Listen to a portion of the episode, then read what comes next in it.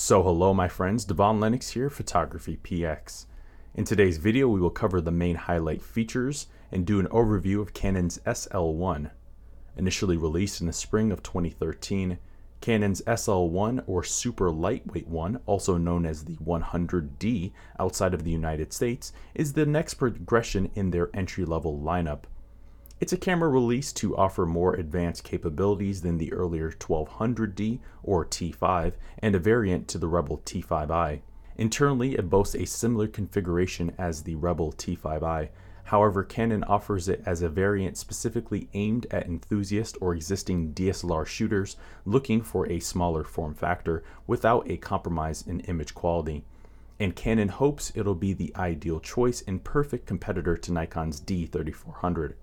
It features the same 18 megapixel APS-C size CMOS sensor with an optical low pass filter along with the Digic 5 image processor as the Rebel T5i, and it also offers continuous shooting speeds of up to 4 frames per second, slow but a respectable rate for this class of camera. When equipped with the proper SD cards, it provides an 8-shot RAW buffer or unlimited JPEGs. On the video front, it shoots 1080p full HD video up to 30 frames per second and 720p HD videos up to 60 frames per second in the MPEG-4 codec to the MOV format. Low light performance is also good. It features a native ISO range from ISO 100 to 12800, which is further expandable to ISO 25600, and users can expect usable images and videos up to ISO 1600. For focus, it features the newer hybrid CMOS AF2 system and boasts AF points that now cover 80% of the live view area. This system melds both contrast and phase detection together for added precision, and it provides a total of 9 points where the centermost point is cross-type compatible. For displays, it obtains the same 3-inch TFT touchscreen LCD as the EOS M and T4i with a resolution of 1.04 million dots. And since it's a touchscreen, it also sports helpful gestures such as touch focus, touch shutter, and full menu navigation for quickly changing settings. It also features a slightly larger optical viewfinder, now at 0.87 times magnification, but maintains the 95% coverage of the imaging area. Physically, it remains as one of the smallest and lightest SLRs Canon's released to date, even smaller than both the T5i and T4i.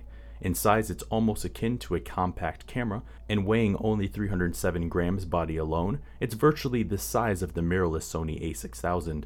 And while it offers a more straightforward physical layout, it maintains all of the critical functionality needed for manual control. Outside of that, it also offers HDR backlight, a microphone input, a built-in pop-up flash, background simulation, and the new effect shot mode.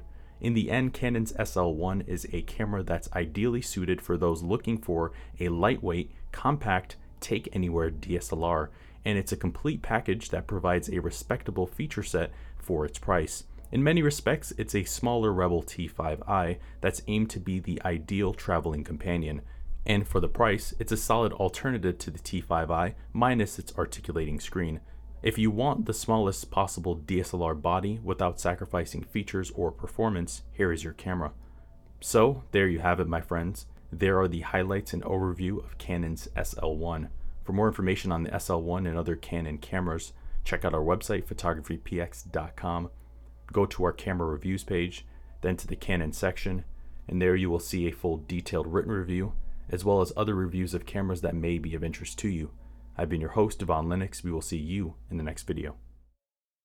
Thank you for watching today's video. I hope you found the contents of today's video insightful and it added value to you. If you're new here, please consider subscribing if you haven't done so already. Also, leave us a like and a comment in the description down below. Let us know if we overlooked something or we missed something that we covered in today's video. I've been your host, Devon Lennox. Photography.